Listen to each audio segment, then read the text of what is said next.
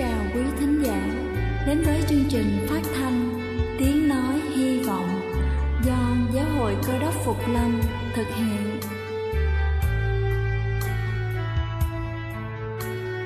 Kính thưa quý vị, Đức Chúa Giêsu trước khi Ngài về trời đã ban cho các môn đệ của Ngài một điều răn mới, đó là họ phải yêu thương nhau như chính tình yêu mà Ngài đã dành cho họ Quả thật vậy thưa quý vị, tình yêu thương là một món quà vô giá mà Chúa đã ban cho nhân loại và đó cũng là thông điệp mà chúng tôi muốn gửi đến toàn thể quý vị.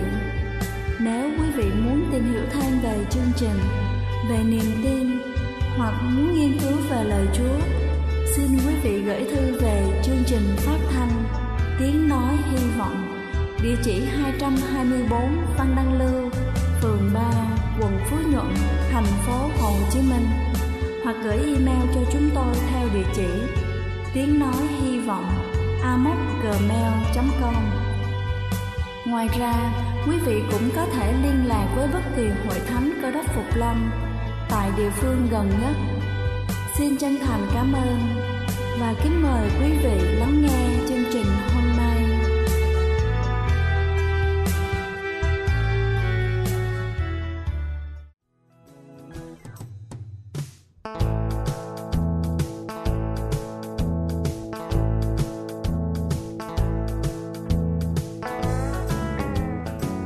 Xin kính chào quý vị thính giả của chương trình phát thanh buổi sáng hôm nay.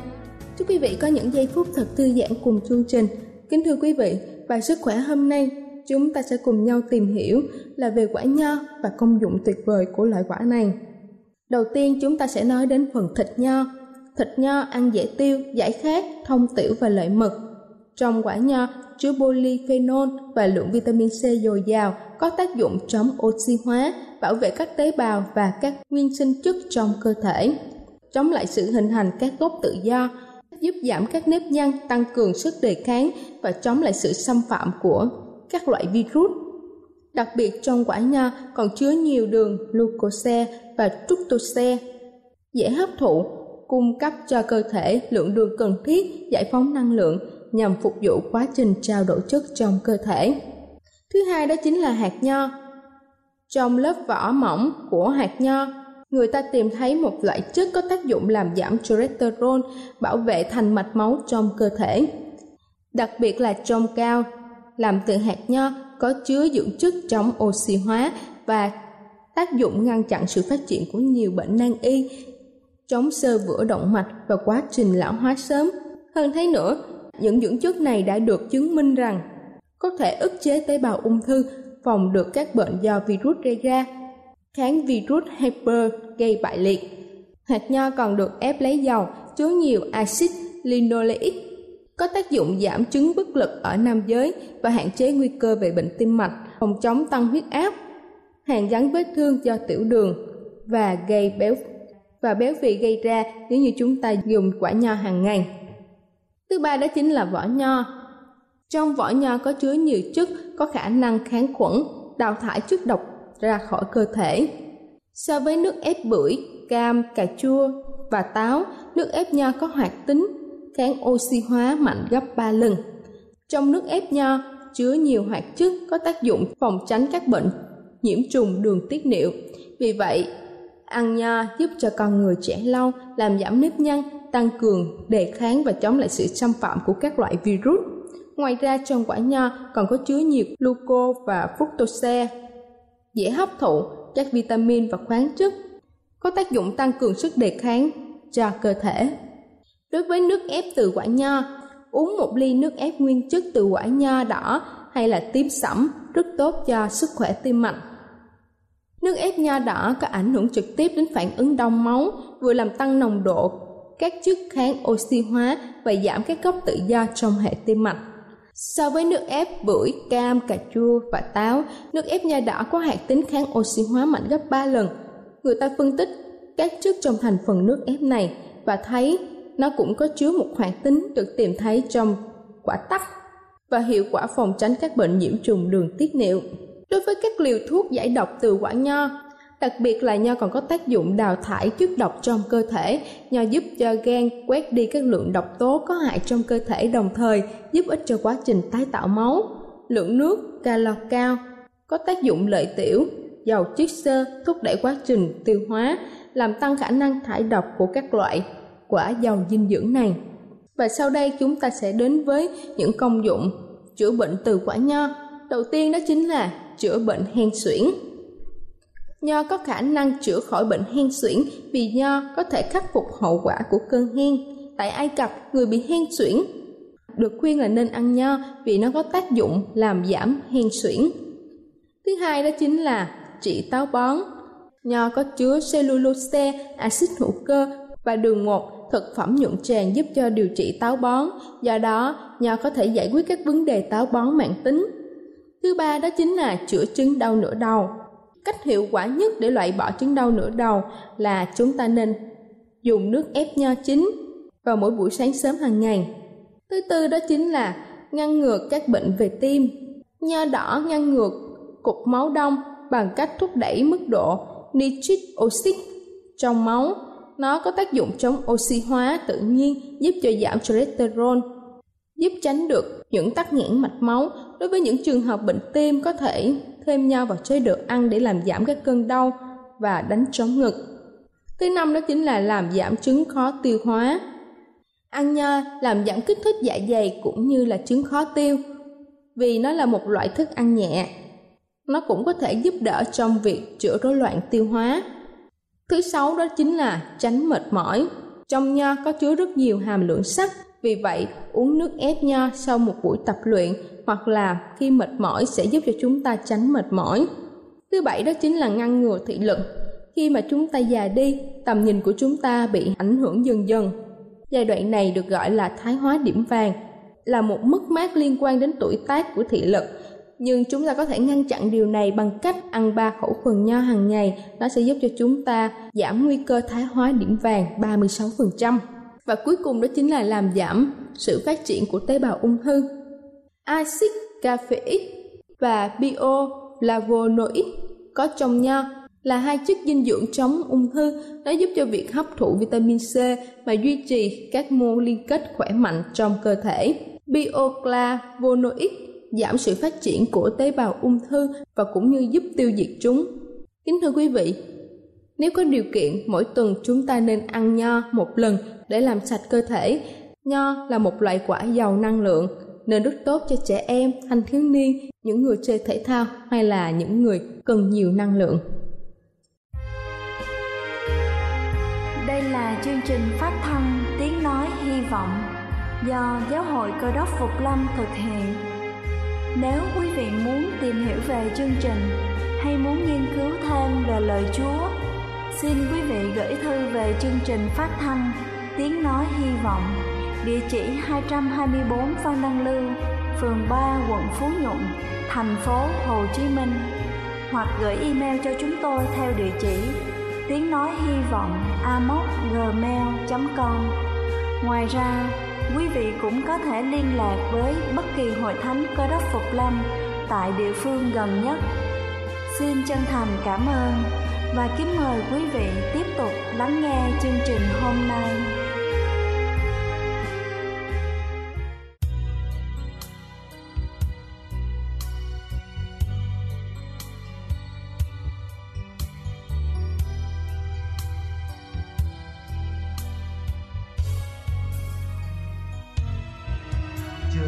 non mơ tối bao nhiêu người đang rên xiết và khi nhìn thấy đau thương gian chuân ai kia còn mang, lòng ai tàn ua, nhưng ai âm thầm mãi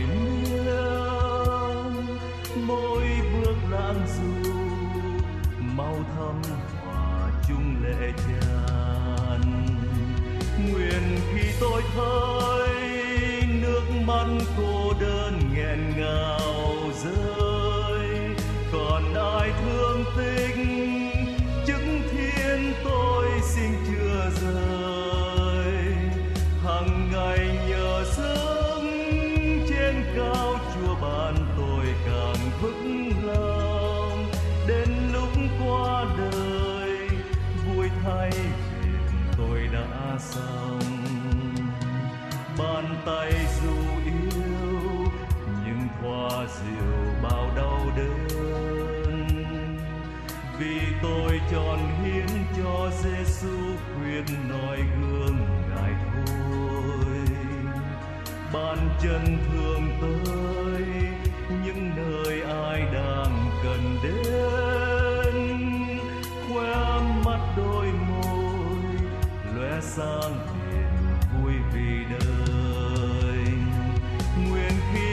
khi tôi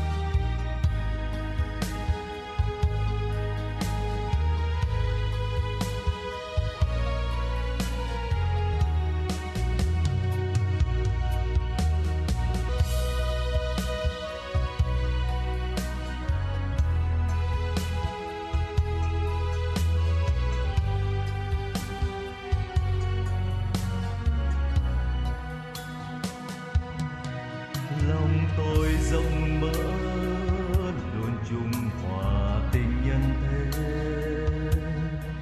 Cùng vui buồn với bao nhiêu kẻ sống chung quanh đời tôi.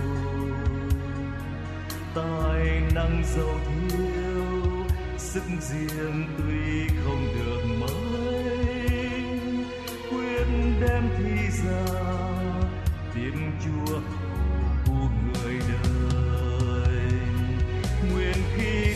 thời nước mắt cô đơn nghẹn ngào rơi. Còn ai thương tình, chứng thiên tôi xin thưa rời. Hằng ngày nhờ sức trên cao chùa bàn tôi càng vững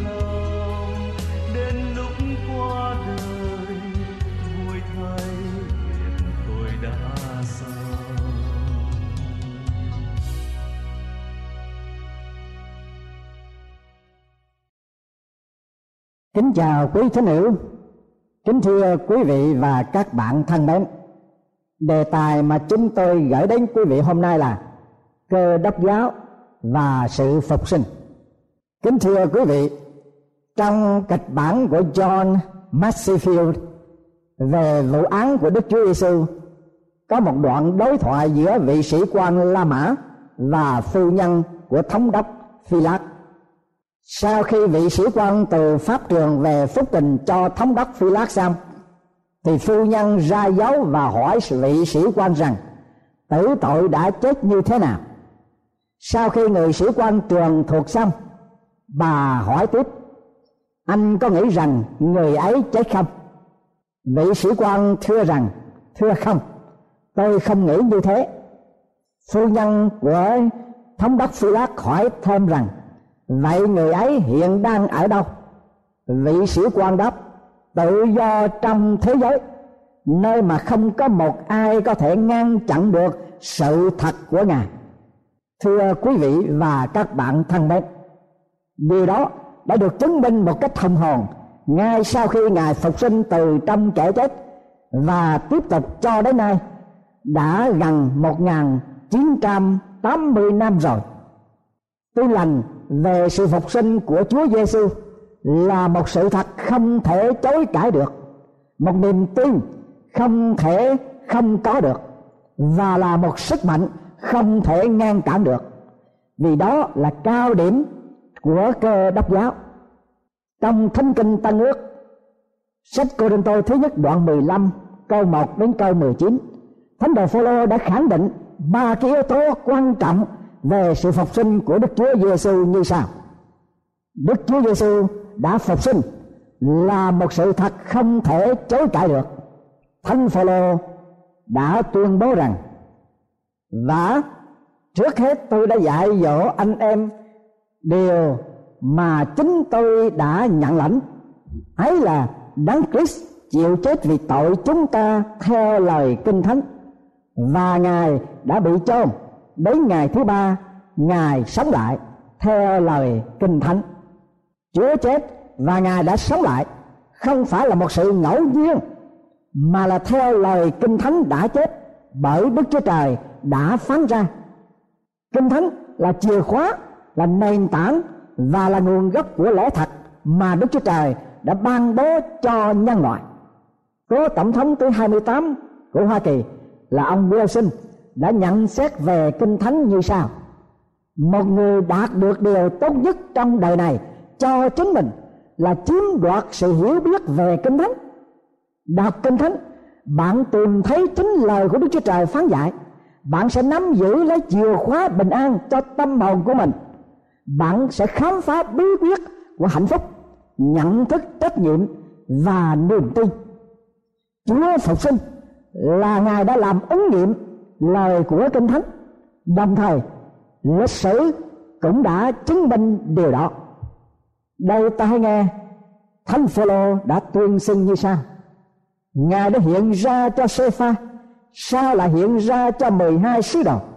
Rồi đó, cùng trong một lần, ngài hiện ra cho hơn 500 anh em xem thấy. Phần nhiều người trong số ấy hiện bây giờ còn sống, nhưng có mấy người đã ngủ rồi. Đoạn ngài hiện ra cho gia cơ, rồi cho các sứ đồ. Rốt lại, sau những người ấy, ngài cũng hiện ra cho tôi xem, như cho một thai sanh non vậy.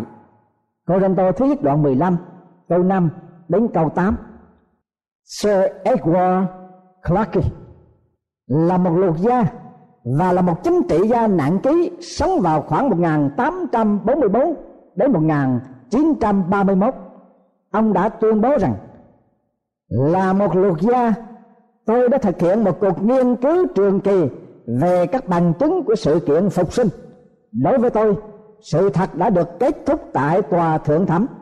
Tôi đã phán quyết đúng sự thật, không một chút thiên vị nào cả. Đức chúa giêsu quả thật đã sống lại rồi. Vâng chính trong tòa án đó cũng đã xác nhận về sự kiện của phục sinh của đức chúa giêsu chúa giêsu đã phục sinh là một niềm tin không thể thiếu được. Corinto thứ nhất đoạn 15 câu 14 câu 17 và câu thứ 19 Phaolô đã tuyên xưng một cách mạnh mẽ như vậy. Lại nếu đấng Christ đã chẳng sống lại, thì sự giảng dạy của chúng tôi ra lung công và đức tin anh em cũng vô ích. Và nếu đấng Christ đã chẳng sống lại thì đức tin anh em cũng vô ích anh em còn ở trong tội lỗi mình. Nếu chúng ta chỉ có sự trông cậy trong đấng Christ về đời này mà thôi, thì trong cả mọi người, chúng ta là kẻ khốn nạn hơn hết. Căn cứ theo lời tuyên xưng của thánh phaolô, thì có bốn cái yếu tố trong tin lành phục sinh không thể nào phủ nhận được. Một là sự truyền giảng đạo chúa không có đang là cứu độ tâm linh không đem lại ý niệm giá trị của đời người. Hai là đức tin của cơ đốc nhân, không có sinh động gì cả. Nhà truyền giáo John Patton sống vào thế kỷ thứ 19 trong khi ông chuẩn bị từ giả Scotland đi đến một quan đảo mà dân cư ở đây ăn thịt người nổi tiếng trên thế giới để ông truyền giáo tại nơi đó. Nhiều người ngăn cản ông và nói rằng ông đi đến quan đảo đó hả? Ông sẽ bị cư dân trên đảo sẽ nuốt sống ông trước khi ông truyền đạo chúa? Không suy nghĩ gì cả. Ông trả lời ngay rằng, tôi nói thật với quý vị rằng, giàu còn sống hay chết, tôi nhất quyết phải hầu việc chúa. Đối với tôi, giàu bị họ ăn thịt hay là bị sùng đục chết cũng không có gì khác nhau cả. Nhưng đến ngày phục sinh vĩ đại tôi sẽ được sống lại và chúng ta sẽ giống như chúa cứu thế đã sống lại vậy. Điều thứ ba, nếu không có niềm tin phục sinh của Chúa Giêsu thì các tín nhân cơ đốc vẫn còn ở trong tội lỗi và thập tự giá trở thành vô nghĩa. Vào năm 1982 khi ông Bush cha làm phó tổng thống dưới triều đại của cố tổng thống Reagan, ông Bush đến Nga Xô đã dự tang lễ của lãnh tụ Xô Viết là ông Leonid Brezhnev. Ông Bush kể lại rằng, mặc dầu lúc đó, ông đang đứng gần quan tài nhưng cảm thấy một bầu không khí lạnh lùng trống rỗng, bao trùm buổi lễ mọi sự việc xảy ra một cách máy móc và lạnh lùng, vì lúc ấy dân chúng nga xô đang theo thuyết vô thần, nên tang lễ không có một bản thánh nhạc, không một lời cầu nguyện và không một ai đề cập đến niềm hy vọng trong Chúa cứu thế cả. Rồi đến khi bà Bridger tiến lên bên quan tài của chồng, để nhìn mặt chồng lần cuối cùng.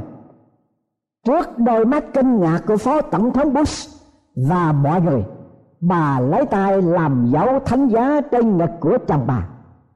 Phó tổng thống Bush nói, tôi đã kinh ngạc đến lạnh cả người và chỉ có một cử chỉ đơn giản như vậy thôi.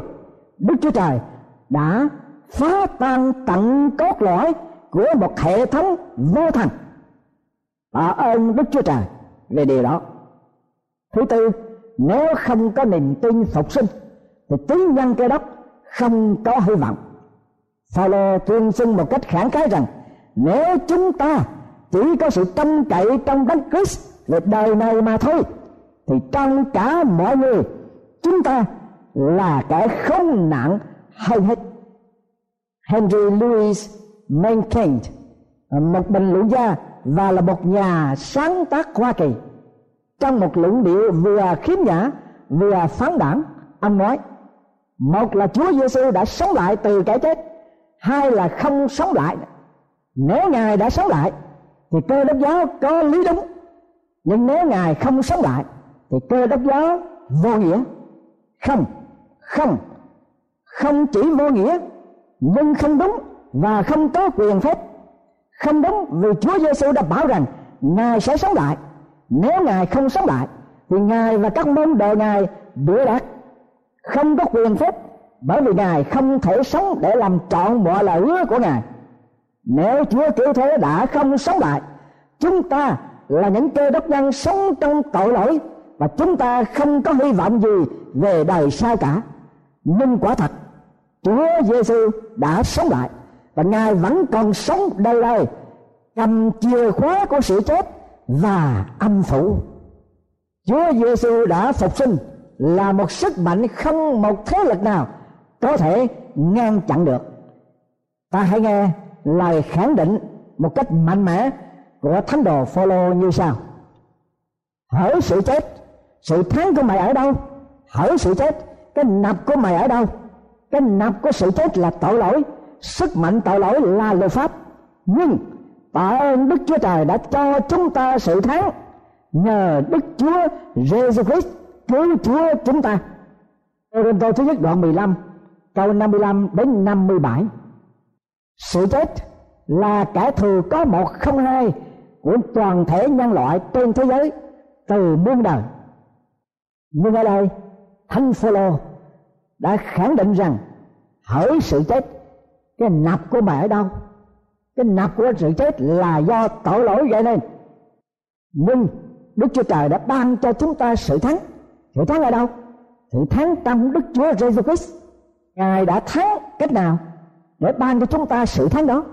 Vì ngài đã chết, đã chôn ở trong mồ mã khỏi ba ngày, ngài đã sống lại sự sống lại của đức chúa giêsu là một sự chiến thắng huy hoàng, không chỉ những để làm Chúa cứu thế cho cả nhân loại. Ngài còn ban cho chúng ta sự phục sinh. Thắng có nghĩa là không ai hơn không ai sánh bằng, không ai qua mặt được. Thắng là đạt được tiêu chuẩn tối cao. Chúa đã thắng vì Ngài và chỉ một mình Ngài từ kẻ chết sống lại. Và chỉ một mình Ngài là đấng cứu thế cho cả nhân loại mà thôi. Thánh đồ Phaolô đã xác định một lần nữa rằng theo thần linh của thánh đức thì bởi sự sống lại của Đức Chúa Giêsu từ trong kẻ chết được tỏ ra là con của Đức Chúa Trời có quyền phép tức là Đức Chúa Giêsu Christ Chúa chúng ta. Roma đoạn 1 câu thứ tư. Thưa quý vị và các bạn thân mến, Chúa Giêsu đã phục sinh là một sự thật hiển nhiên, không thể chối cãi được. Đức Chúa Giêsu đã phục sinh là một niềm tin không thể thiếu được trong đời sống làm người ở trên trần thế để có hy vọng của đời này và đời sau. Và Chúa Giêsu đã phục sinh là một sức mạnh không một thứ lực nào có thể ngăn trở được. Quý vị đã đáp ứng cái tinh thần phục sinh như thế nào? Ta nay tự hỏi lòng mình sống sao cho được hiển vinh danh ngài, làm cho rạng rỡ ngày mai, để đền đáp lại vì ngài yêu ta. Trước kia, thờ lại quỷ ma, theo đường tội lỗi nên xa chúa trời. Hôm nay, sứ điệp gọi mời, chúng ta đáp ứng đồng thời làm theo. Thánh kinh chúa phán nhiều điều cho ta cẩn thận, làm theo vạn toàn. Ngày mai, chúa đến diễn văn linh hồn được cứu, thoát ngàn khổ đau. Thưa quý vị và các bạn thân mến, sứ điệp chúa phục sinh hôm nay, đến với quý vị. Quý vị còn chần chờ chi nữa, mà không tiếp nhận Đức Chúa Giêsu Christ làm cứu Chúa cho cuộc đời của mình. Vì Ngài đã đến trong thế gian. Ngài đã chết ở trên thập tự giá. Ngài bị chôn ở trên mồ mã ba ngày. Và Ngài đã sống lại. Ngài đã thăng thiên về trời. Và hôm nay, Ngài còn bày tỏ cái tình thương và ân điển của Ngài Đối với chúng ta là những người có tội, Là những kẻ sống trong tuyệt vọng Vì sự chết là kẻ thù không đội trời chung của nhân loại trên toàn thế giới. Chúa Giêsu đang ban bố cái ân điển và tình thương của Ngài và Ngài sẵn sàng để ban sự chiến thắng cho chúng ta. Mời quý vị hãy tin nhận Đức Chúa Giêsu trong mùa phục sinh năm nay để quý vị sống trong hy vọng, hy vọng của đời này và hy vọng của đời sau khi Đức Chúa Giêsu trở lại, Ngài sẽ phục sinh đời sống của chúng ta và chúng ta sẽ cùng nhau thượng cấu hương amen